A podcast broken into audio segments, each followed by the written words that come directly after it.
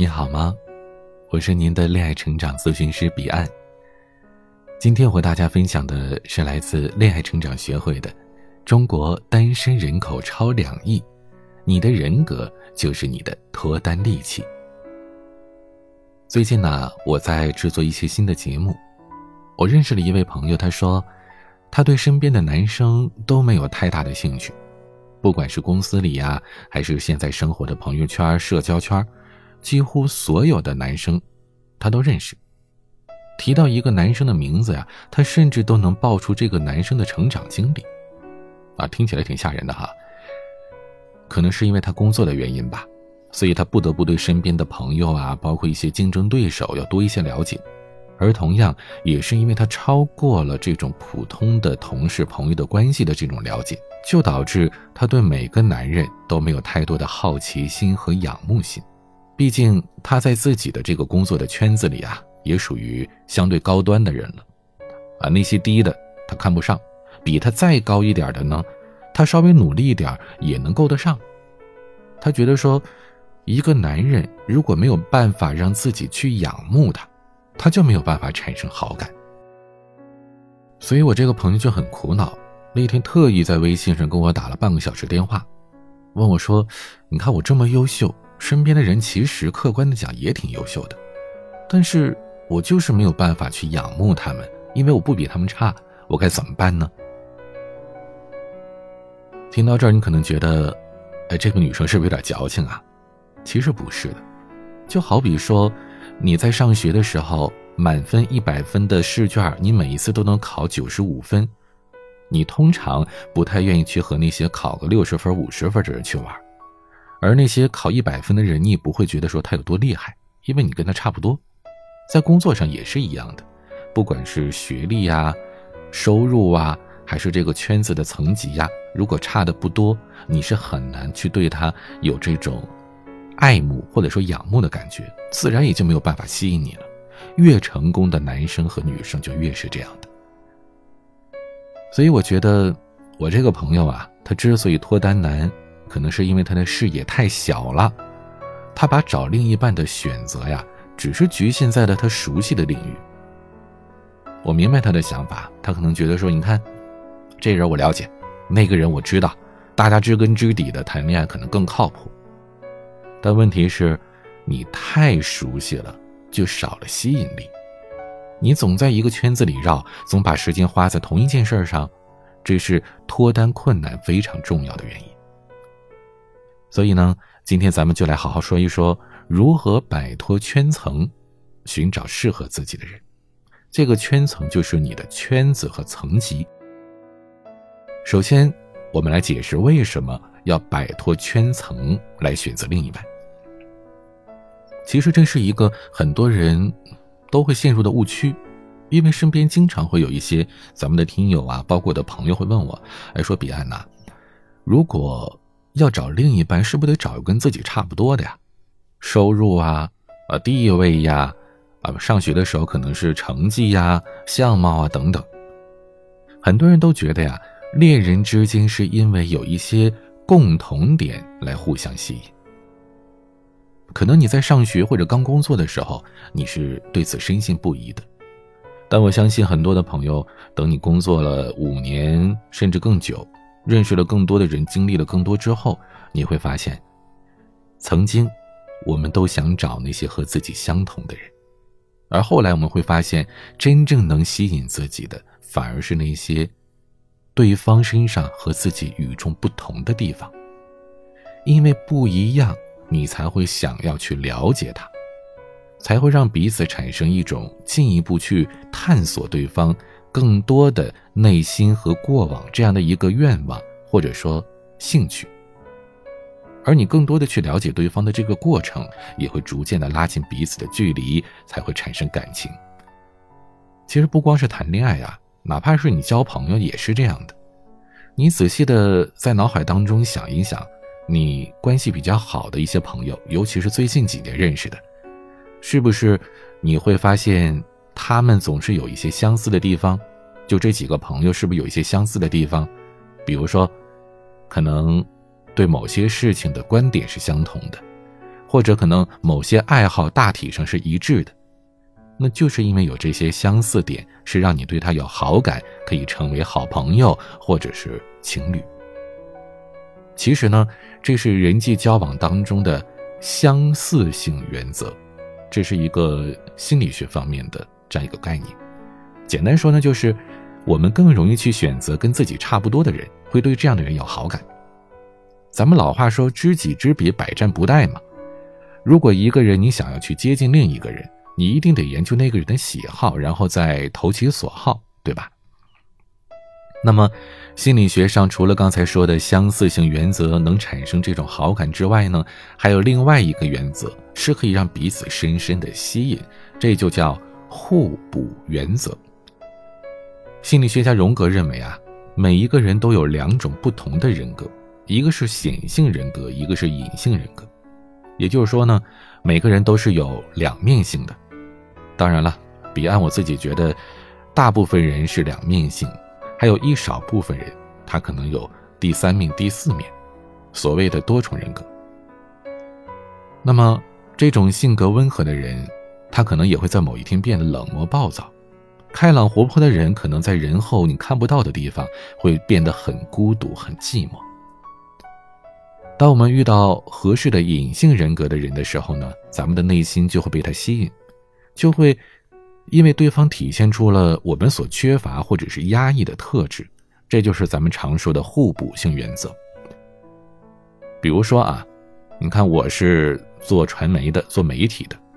我身边呢，从上大学的同学到现在工作的同事，好多优秀的男生女生们，我了解到的，他们可能都会找一个跟自己同行业的人谈恋爱。但是我记得上大学的时候啊。我们身边很多同学都说：“哎，千万别找着播音主持或者新闻之类专业的，为什么呢？以后工作的时候啊，都这么累，都这么辛苦，而且彼此都知道这个行业到底是什么样子的，可能就没有那么大的兴趣了。按说啊，都这么了解了，那为什么还会有很多人都是这种所谓的圈子里，或者说一个行业里内部解决呢？”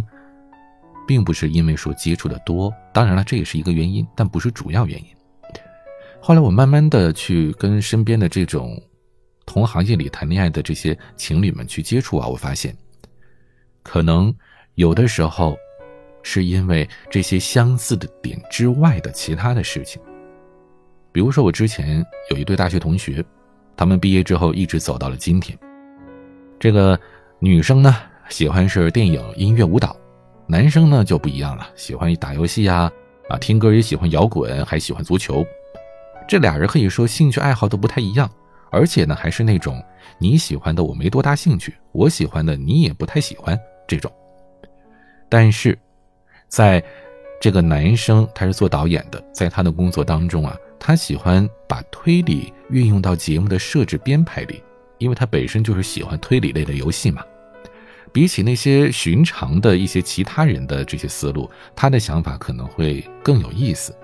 而他女朋友呢，觉得这挺酷的，也吸引了他。反过来，当这个女生工作的时候，她的男朋友也会帮她出很多点子，有的时候这些点子呢，可能是这个女生身边的同事想不出来的，甚至可能思维的方式都是完全不一样的。在这个一来一往当中，他们会觉得对方都很有魅力，都可以和自己进行互补。所以当时我就跟他俩说呀：“我说在你们身上，我发现一点，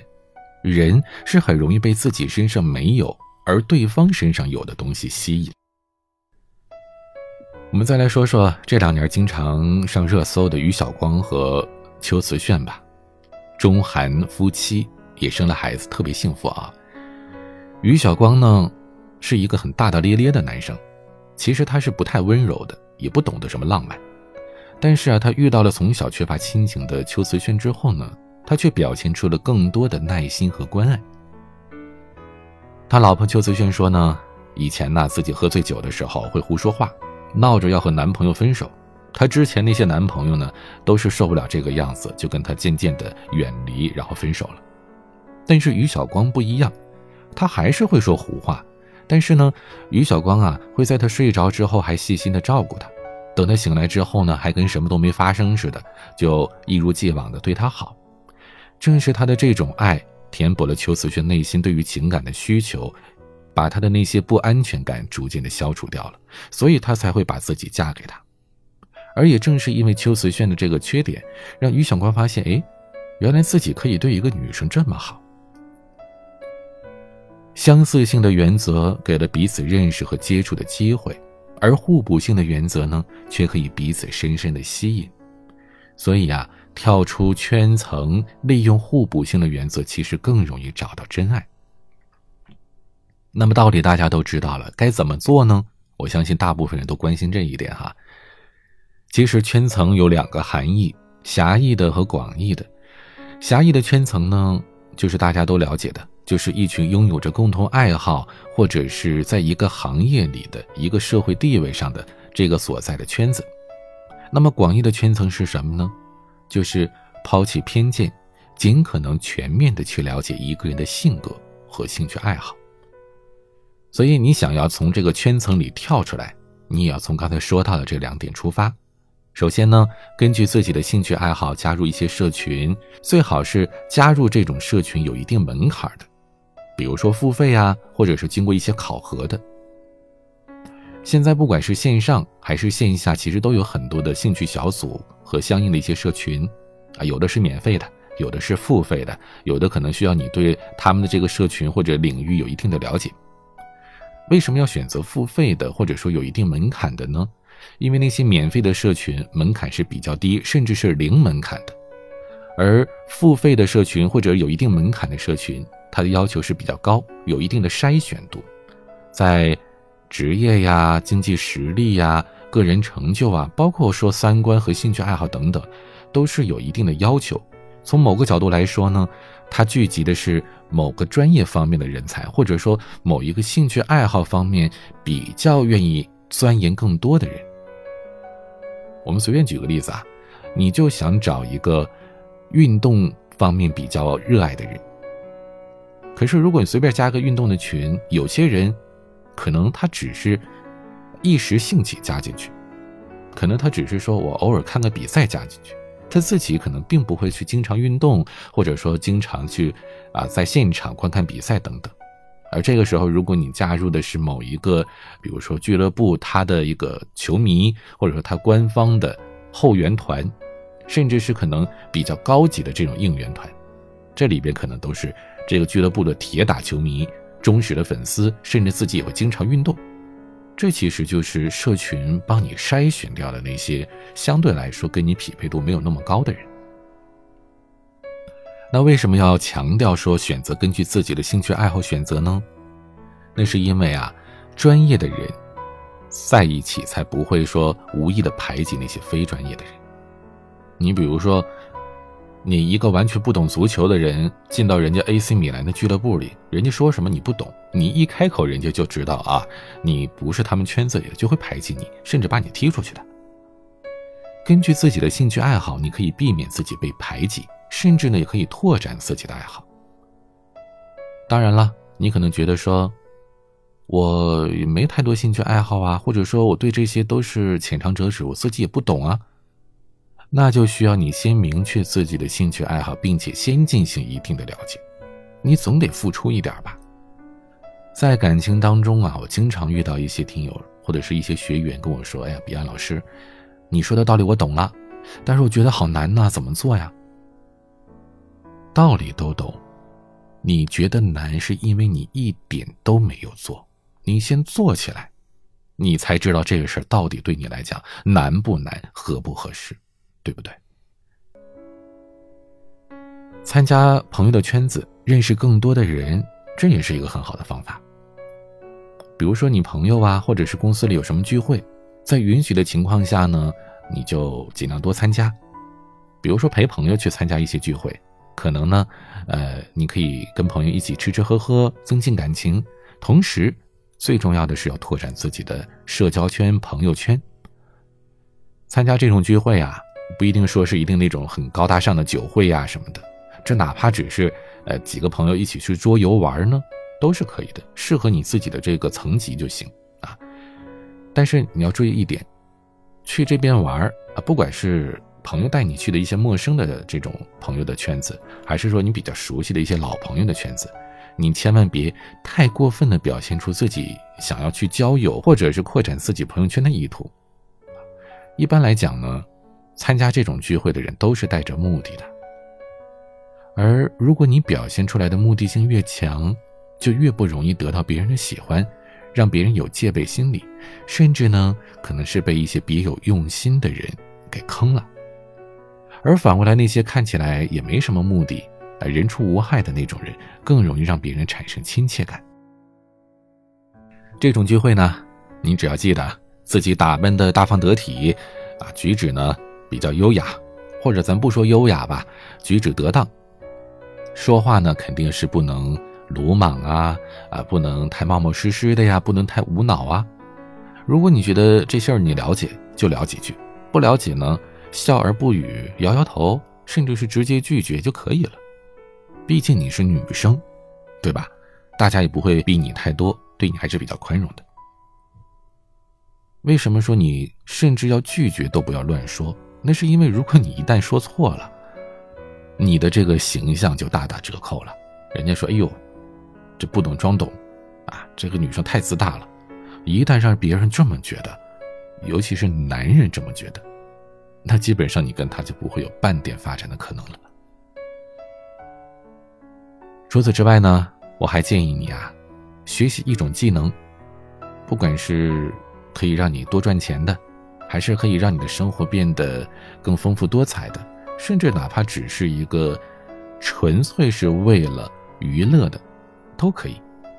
它只要是你没有接触过的、没有尝试过或没有太多尝试的，都可以试一试。吃喝玩乐的都成，或者是学习的、工作的也可以。主要是为了让你认识更多的陌生人，尝试着和其中的一些人做朋友。你想要学好一种技能啊，其实呢，你肯定得加一些社群呐，或者报一些兴趣班之类的。只不过呢，你的目的性更强。比如说你想学烹饪，你花钱付费上课就是为了去学这个烹饪，在跟同学和老师的交流过程当中，你可能更注重的是学习这个烹饪的技能。那只有让其他的这些学员看到你的价值，他们才愿意跟你更多的了解。在社群通过学习，你可以认识自己喜欢的人，也会有人注意到你，主动的想要和你加深了解。这个时候呢，只要你筛选自己喜欢的人进行深入的了解就可以了。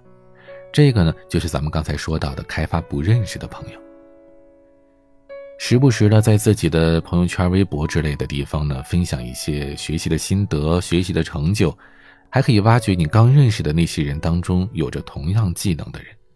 说不定就有适合你的另一半。归根结底啊，各位，不管你是男生还是女生。想要脱单，不能总是在自己的小圈子里，因为我见过太多的一些学员，包括一些听友说：“哎呀，老师啊，我最大的问题就是没有那么多的圈子啊，不认识那么多的人，怎么办呢？”我告诉他：“你要扩展你的交际圈。”哎呀，老师怎么扩展呢？我教他了，报兴趣班，加入社群。哎呀，老师啊，我没时间呐，我每天朝九晚五的上班，九九六的上班，或者我天天上学，哪有时间？拜托！想减肥，没时间减不下来；想赚钱，没时间兼职打工，多赚不了；谈恋爱也没有时间扩展自己的圈子，什么都没时间。这三个字可以当做你在任何事情上懒惰或者是你怂的借口。但问题是，真正想成功的人，减肥成功，恋爱成功，在职业生涯上更成功。你都不能懒，没时间你挤去啊，对不对？我什么都能帮你，我唯独帮不了你更有时间，因为这其实不需要别人帮，就看你自己想不想。每个人呢都有着隐性的优点，等待着你适合的人去发现。咱们既得去发现别人的优点，也要给别人机会去发现自己的优点，这才是摆脱单身最重要的事儿。很多的大龄的男青年、女青年之所以是会单身呢，是因为他们没有太明确的择偶目标，没有办法深入的探索自己的隐性人格，自然也就没有办法找到相互吸引的另一半了。等到家人催你的时候，就和家里安排的合适的相亲对象见一面，觉得嗯差不多，那不行就在一块吧。但可能你会想，明明可以找一个让我依靠、可以照顾我的人，怎么最后我却变成了给他洗衣做饭的老妈子了呢？这是你需要认真思考的。当然了，如果你还是不知道具体的细节该怎么把握，你可以直接来向我咨询，加我的微信。恋爱成长零幺二。恋爱成长拼音的全拼加上数字零幺二，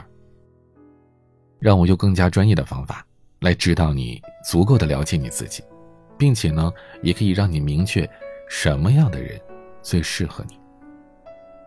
好了，今天就聊到这儿。我是您的恋爱成长咨询师彼岸，记得加我的微信。晚安。